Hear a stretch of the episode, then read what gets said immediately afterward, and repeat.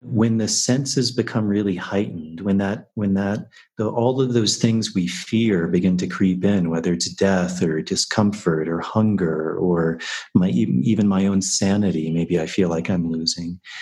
That's when we have the potential to really learn. Hey all of you body mind soul seekers. This is your doctor dr body mind soul here to expand the collective consciousness of the body mind soul connection so we can all learn to live a truly healthy life. Let's dive in.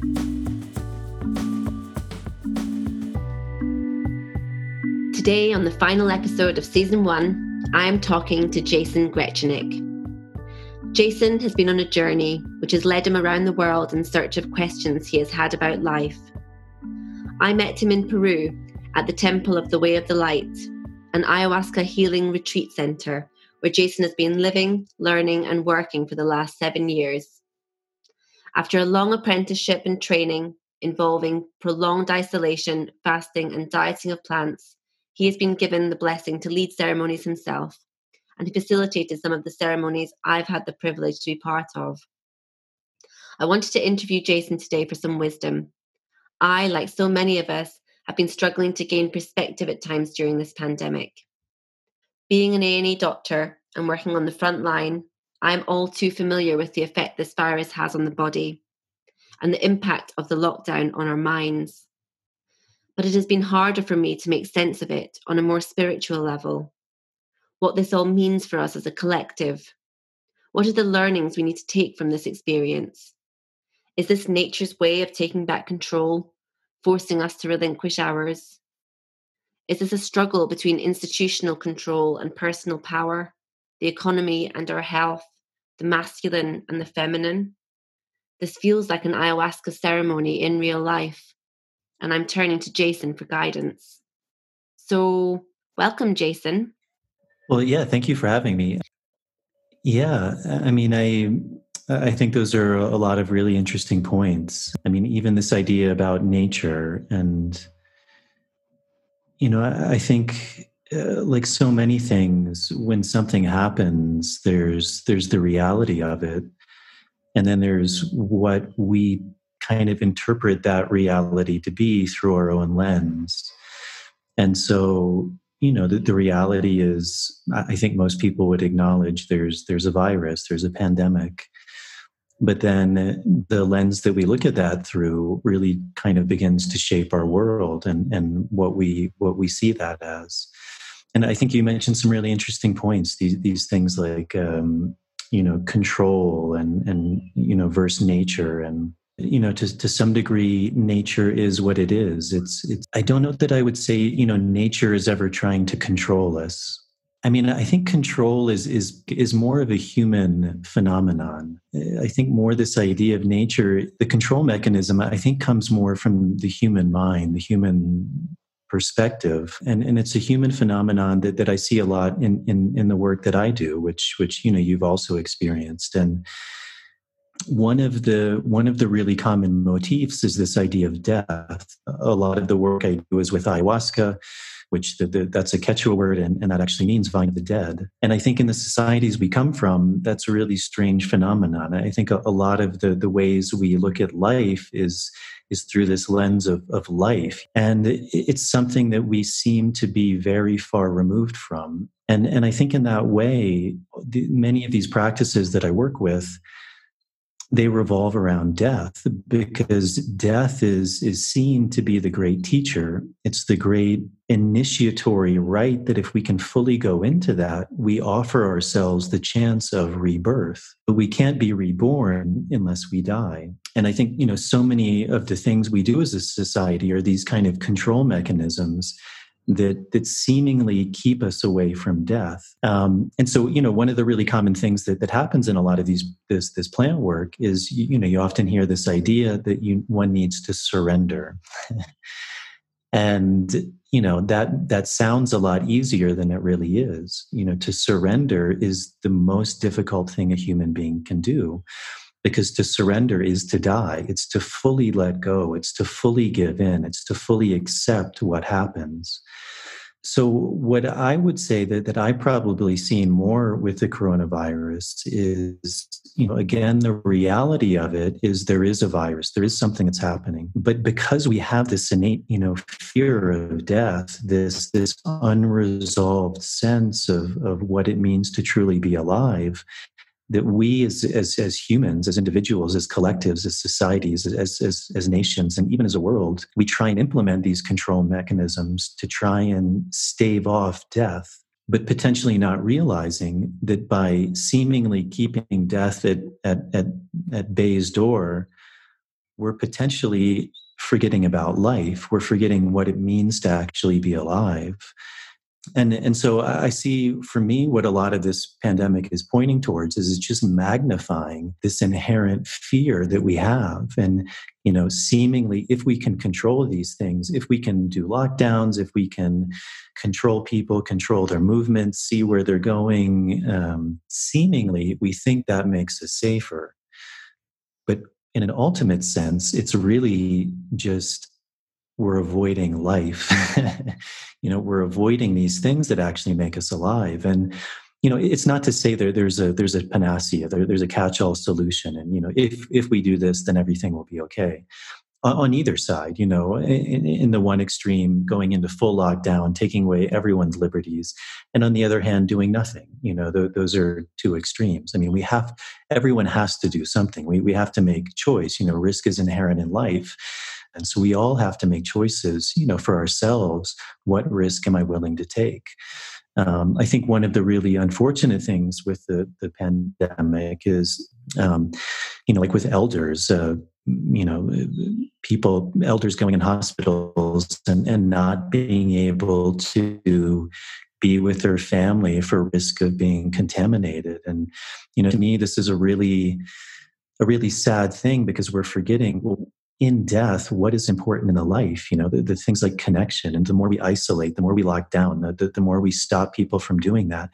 We may be temporarily you know pushing away death but at what cost you know the, the, the good that's come out of this is what is important. What does it mean to be alive? And a lot of these things we've gotten away from, things like family, connection, friends, you know, the, these little things that we take for granted. And, and I think a lot of people are waking up and seeing, wow, this is not life. This is not how I want to live my life and and then that entails you know how do we want to live our lives what what does it mean to be alive what does it mean to be free you know to what degree am i willing to take responsibility for my life for, for my health? To, to what degree am i willing to, to potentially give up some of that for what i may consider a greater good you know and and so these questions are all really really interesting. And and i think like anything when these when these kind of crises happen we tend to go to one extreme again because of that kind of inert fear. But hopefully we come back into a balance with a with a much more beautiful way of actually realizing what is important and, and what does it mean to truly be alive and you know hopefully uh, another one of the good things about this pandemic is we realize that you know like how do we take care of ourselves? What is the water we're putting in our body? What is the air we're breathing? You know are these things important? What does it mean to hug someone? You know i mean I, I, most cultures have found out that one of the most cruel punishments you can do to someone is uh, solitary confinement because you cut them off from human connection uh, you know in, in, in, many ways that's some people would prefer death to that you know because one begins to go crazy one begins to lose their mind. So you know again it's this paradox. We're individual beings and yet we exist within a, a, whole within within families you know we're not just born randomly. We're, we're born from a family. We're born into a society. We're born into a culture. And these things have a lot of importance and, and they, they shape who we are and you know to some degree they, they give us values. They, they shape what we want in life how we look at the world. And and i think all of those things are really important. And you know i think also personally one thing I, I, see with i think what a lot of this pandemic has pointed towards is i think uh, you know and again there's always two sides to things but i think one of the, the the negatives of what this pandemic is doing it's moving towards this idea of this centralization that everyone in the world needs to act or believe or follow in the same things And, you know, I think one of the beauties of the world is that we're different. You know, we do have different values. We, we, we want to live our lives in different ways as individuals, as cultures, as societies. And when we have this kind of top down structure that's saying, no, this is how everyone has to live their lives, well who gets to choose that? Who gets to decide that for me for for my mm-hmm. community for my culture?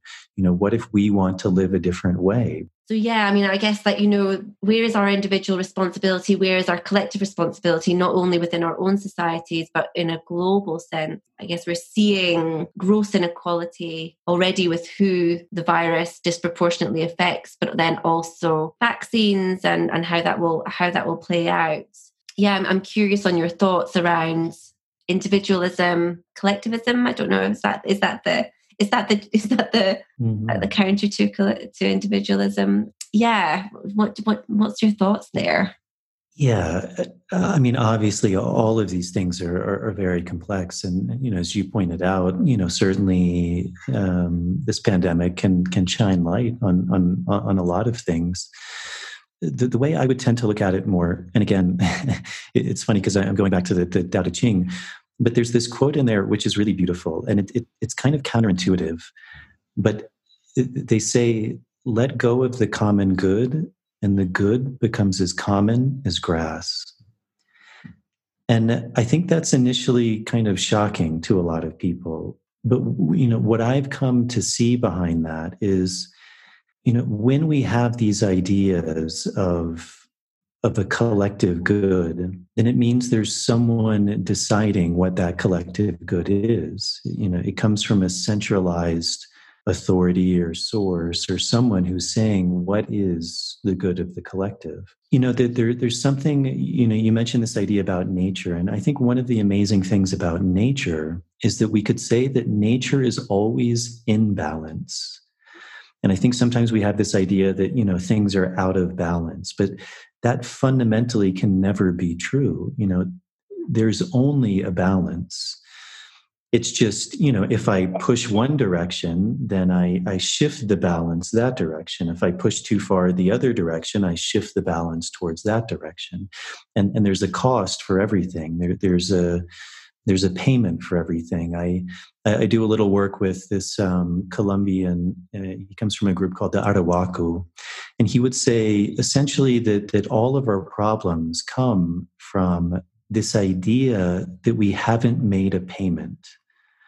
And he doesn't mean you know like a cash payment. You, you go out and you give someone some cash but that if there's a problem there's there's been an imbalance in the way that we haven't made a payment for it.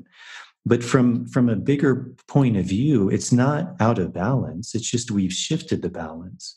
You know if, if i'm ingesting chemicals all day and then i get sick it's not that that there's an imbalance. It's that i brought the balance to this one extreme and now i'm sick because that's where the balance is and you know i mean even even our, our, ideas of disease i mean that's what disease means. It means to not be at ease. But it's not that there's not a balance it's just the balance has shifted towards the spectrum of disease rather than the spectrum of ease. You know and i think what we're all looking for is a state of ease a state of of a balance within ourselves where things flow. And so we're always trying to find that harmony but we're we never do because it's things constantly change and we always have to flow and adapt with those changes. And so I, think this this kind of idea behind the individual good and the common good they're actually not separate. What is good for the collective is good for the individual. What's good for the individual is good for the collective. And so I think what they're pointing to in, in, in, in the Tao is when we let go of those ideas of you know what is good for other people and i trust in reality i trust in nature then things actually flow in the way they're supposed to. Because ultimately you know i can never know what's good for you. There may be certain principles that i think hey if you follow that that's going to be good for you. There, there may be certain principles that i think for the world if they follow that that will be beneficial. But i can never inherently know I can know for myself through trial, through error, through experimentation, what is good for me. And if I'm doing what's good for me, then I'm also doing what's good for the world. You know, and some people may extrapolate from that. Well, then that means I can, you know, go fly all around the world and I don't need to have any commitments and I don't need to have any responsibilities. No, that's not the case because there we will be we will have to pay for that in some way you know? So if i'm not looking after people if i'm not being responsible if i'm not doing certain things there is a payment for that. It could be depression it could be sickness it could be anxiety it could be never feeling connection it could be never having a family it could be never experiencing love. Whatever those things are you know nothing comes for free. There's a cost to everything. And so you know as we begin to harmonize those things i think we create the collective that is good for everyone in honoring everyone's paths. And, and, again, you know, the danger comes when we, I think, when we have a centralized authority that's telling us this is the collective good and you must abide by it. And if you don't, there's going to be X, Y, and Z consequence. And you know, I think as you were saying, there is a there's a diversity amongst people. There's a diversity amongst ourselves economically, socially, values, our culture. And I think we all realize those things are important. But if they are important, then we also have to honor that. We have to value that and realize that people are different and there can't be a centralized view that fits everything. I mean, we, we have these expressions in our culture, you know, one size doesn't fit all. And that's true. You know, one size doesn't fit all. So how do we value people? How do we how do we value what they have to offer? How do we value different points of view? And, and I think that really comes from more of this decentralized idea of valuing what people value as good, what they don't value as good, and, and, and giving people that freedom and that power to live their lives in the way that they want. And if someone is suffering, you know, again, one of the, the things that I, I've really learned from the work I do is of course there's suffering. I mean that's a that's a fundamental spiritual concept. That was the buddha's main concept is suffering is inherent to life. But with that there's a way out of that suffering I mean, I guess bringing the analogy of even like a ceremony, it's, um, as you said, everyone has a very different experience. For some people, it's blissful, joyous, illuminating. For other people, some nights it feels like they're in hell and just complete terror and fear and disgust. And, and then the next night it can change too. Mm-hmm. Um, of course, like the, we're all as humans looking for that state of ease, for that state of comfort but I think sometimes we can create these maybe artificial comforts, which can be good, but they can also limit us in a way. And that's where I think these things like plant medicine, rituals, ceremonies are really vital because they take us out of that comfort zone. So, how can we find our center in that chaos? And, and that's a very different thing than to find our center in this normal day to day life. But I think those experiences are very important. And, and there's something that, that maybe in, in, in a lot of the cultures we come from, we've lost. And I think traditionally, a lot of cultures really valued these points in, in one's life where they, they went outside their comfort zone, whether that was a ceremony or a vision quest or a period of fasting or because there's a tremendous amount of learning that happens in that experience you know when when the senses become really heightened when that when that the, all of those things we fear begin to creep in whether it's death or discomfort or hunger or my even my own sanity maybe i feel like i'm losing. That's when we have the potential to really learn you know I, I, think in, in in our normal day-to-day lives we have those potentially those potentialities all the time. It's just they're much more subtle and so it's it's more difficult to potentially connect. And often when those potentialities arise we have taught ourselves these ways of maybe moving around them. You know a little discomfort arises so we eat some ice cream or we turn on netflix in a lot of these these other practices the the dial is turned up so high that you know as you saw there's kind of no escaping it.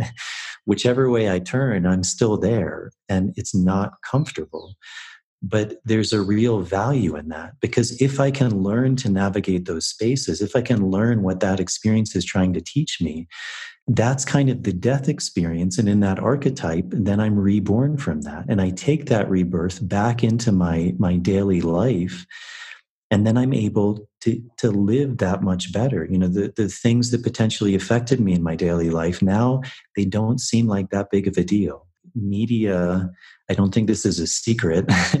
it feeds off of fear. I mean, that's what it does. Fear sells. It it keeps us tuning in. You know, if if if all it's showing is birds flying around, well, why would I watch the TV for that? I can go outside and see that. Or we we we were gravitated towards that kind of negativity in the news because it's not something we see every day, and so it it kind of charges us, and it it it, it there's adrenaline rush, and it makes us have to think oh, I need to be careful. I need to keep tuning into this because I need to know all of these things that are wrong. So again, I can control, I can protect myself or my family. And, you know, certainly there, there's a nobility in that. But the, the, when going back to the relative perspective, when we're looking at media and we're being fed all of these things, we forget that most of those things are, are a relatively small portion. Yes, maybe someone was shot today. That's a horrible thing. How do we fix that? But that's not the reality of most people living their day to day lives, no matter what community you're in, no matter where you're coming. So these things are good to, to know. That's how we learn. That's how we grow. That's how we uh, enact change. But we also have to look at it from a relative perspective that, you know, that's, that's that. That's a reality. But there's also another reality, which is the same reality, which is very different you know, I think even with a lot of the pandemic uh, early on, I saw like a very similar language that's been used by the media in a lot of what what I would really just call propaganda, which is very much this warlike propaganda. And you know, what we consider war is really just the final result of the insanity of humanity that you know we view other people as the enemy. And it's a similar language you know it's it's this other country's fault. We have to fight them. They're the bad guys. We need to conquer them and then we'll be happy. And then that shifts to uh, terrorism, you know, which is even more kind of obscure because it doesn't really exist in one place. It's kind of everywhere. So they're the bad guys. We have to fight them. And once we eliminate them, then we'll be happy. And, and I, you know, I also see that now with this pandemic too, is a lot of that same language. We're at war with this virus. And once we defeat it, then we can go back to our normal lives rather than seeing kind of that insane belief system, which is we never return to normality after we defeat something because life always continues to go on. New things arise. There's we can always have an enemy. You know at, there's going to be another virus. Of course there will be. There'll, there'll be other things that happen other events. So I think it's important for us all. And, and I think that's, you know, really beautiful things like you're doing, like other people are doing, is presenting information in a way that's not inherently fear based, that's actually educational, that's, that's showing change. How do we move forward? How do we look at things through a different lens? What are other opinions? And, and that's so valuable. And, you know, it, it's almost, I think we're in a time of a reality war because depending on where we source our information from, we have a completely different view of the world. You know, if someone is getting their information from a more right leaning source and someone is getting their information from a more left leaning source, they have a completely different way of looking at the world. you know, and so much so that we were almost, we feel justified in demonizing the other side and labeling them as evil, as, you know, fascists, as, as whatever, so much that we're almost willing maybe we're not quite there, but moving to that point of we're willing to kill them because they're the bad guys, they're the enemies. And, and this is how all war is created. It's this position, this stance that I'm right, my position is correct, and so much that you know maybe I begin to to chastise, to label, and eventually I'll censor. That direction where it continues to move is eventually I'm justified in killing you. And and this is an insane belief system. And so you know i think things like you're doing are are are, are a way out. And, and i think that's the again maybe one of the good things of this pandemic is i think people are turning away more and more from this kind of one way of looking at things whether we call it mainstream not not even in a negative way but just simply in, in the the reality of the world that the mainstream and looking at other perspectives getting different voices hearing different people and that's so valuable. And and that's only enlightening. You know whether i agree with the person whether i don't agree with them they're going to have some good points they're going to have some not so good points.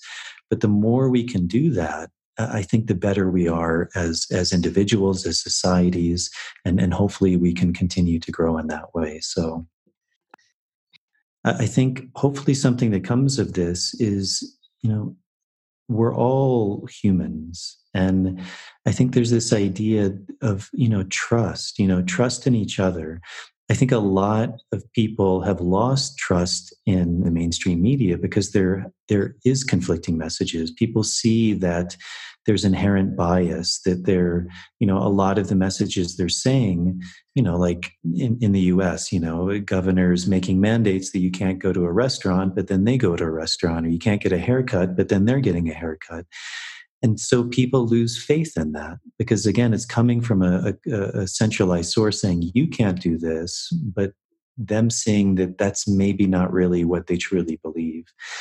And, you know, I think there's a beauty in trusting in people and trusting that people will look after themselves and they will look after their families. And, you know, nobody wants to endanger someone else or nobody wants to hurt someone else. But if they're receiving conflicting information, then they don't know what to do. And, and in that way, it's also difficult to blame someone.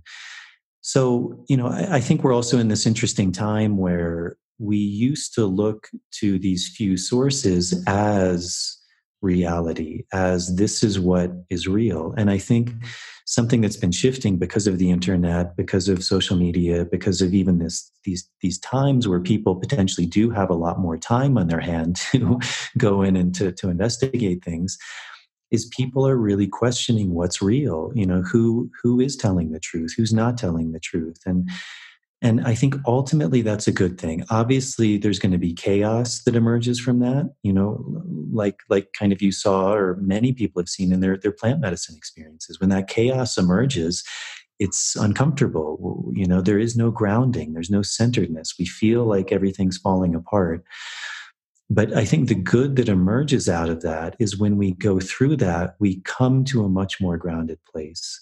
And you know, as I was saying, I, I, I, think things like you're doing are very good because I think a lot of people, if there's a you know a reputable doctor who you know isn't getting paid by some mainstream media source who who who doesn't have you know benefits to saying a certain message, but is really just coming from a place of like, hey, this is what I see, this is what I see day in and day out, and and I think people resonate with that. You know, people resonate when they hear the truth, and and I think it's something that I think a lot of us have this again this inherent bias where we think we're smart, we know what the truth is, but other people don't.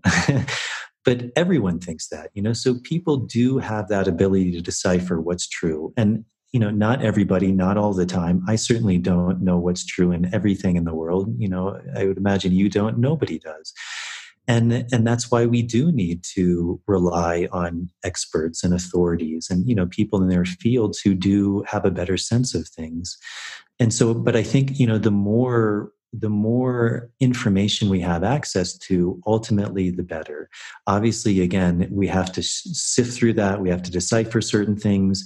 There's going to be, you know, crazy people spouting certain stuff. But I think most of us, we have the ability to see through that. And, and the more we're exposed to that, uh, you know, it's like teaching kids you know er, it's that classic parable you know feed a feed a man a fish you or give a man a fish you feed him for a day teach him how to fish and you feed him for life. And i think it's the same with this information and media. It's we also have to learn you know how to decipher things how to how to look at things. And rather than just saying hey this is the source this is the information believe it because it's true obviously when that breaks down again there's going to be this kind of confusion and, and that's kind of scary for people and death is going to arise from that confusion scams poverty warfare of course all of that is going to arise because that's part of the process. But i think hopefully what emerges from that is much like a ceremony when all of these you know wars and chaos and craziness arises is when we emerge from that we emerge in a much more grounded state and and and you know the the true definition of like for example ayahuasca the the shipibo who i work with their word for ayahuasca is actually uni. And uni is usually translated in English something like wisdom. And so that these plants, they're trying to impart upon us wisdom. And it's this similar idea you have in Christianity with gnosis. You know, the idea, it's not a knowing of like, I know that this book is green. It's I know I, I experience the message that that book is trying to teach me. And that's a very different knowing. It's a very different wisdom. It's something that has to be experienced through going into the chaos, through going into the ugliness, through going into the confusion and merging from that. And, and then having a, a deep experiential wisdom of, you know, what is good, what is true. And also the humility to realize that we don't have all the answers and nobody does and as you said, then as a collective, how do we come together? Because any collective is a group of individuals. So how do we come together as a collective, as a group of individuals, and and and and do better and and try and you know protect ourselves, protect our families, protect our loved ones, protect society, and do it in the in a way that that truly benefits. And of course, there's always going to be a cost, like that Arhuaco guy was saying. There's always a payment. But what are we willing to do as individuals? What are we willing to do as societies that honor that extreme, broad, diverse group of people that comprise that and is still at the same time trying to honor potentially something that, that's greater than all of that as well? That feels like a really optimistic way to, to end our conversation. This feeling that we are living through what feels like a really chaotic time. From my experience in ceremony, it can be super uncomfortable, can be it can be super all of the things, which I feel in a way has been similar to so many of our experiences through through this pandemic, just quite a disorientating experience. But through it, if we take the time to reflect and feel all the feels, actually be with the discomfort. But now we've truly experienced what it feels like to be disconnected from people, to to treat our elders with disrespect. We've really like understood. I think there's the well, there'll be there'll be individual learnings that we'll all have taken from our own same and very different experiences. And I guess it's our responsibility to take what we've learned forwards into our lives. I was going to say when we come through this, but I guess we can do that from whenever we choose to do that because, as you've said, our life is always in flux and we will never go back to what was because we're in a constant state of evolution and all we can do is ride the wave, I guess. So, oh, I have so much, so much gratitude for you sharing your perspective here and uh, to have had this conversation. And um, I, I feel, I, I feel more optimistic um, myself. Um, oh, it's my pleasure. And um, you know, like I said, I, I think you're doing a beautiful thing, and I think voices like yours are, are really important to, to to to be a light in chaos, and uh, so and so I really congratulate you because also you're doing it now. You know, you're not waiting, and and, and you know now is always the time. Now is when voices are needed, and and um, I think it's a beautiful thing you're doing. So it was my pleasure to come on and talk. I, I'm, I'm very happy you invited me. Oh, thank you so, so much. For anyone interested to hear Jason's podcast, it's called The Universe Within. And it's a beautiful podcast that I love to listen to these really deep dive conversations that Jason has with all sorts of members of the plant medicine community. Till next time. yeah, my pleasure, Jude. Thank you so, so much for joining me today. If you have any questions relating to this episode, or you have a topic you would like me to explore on the next podcast, shoot me a DM on Instagram at Dr. Body Mind Soul.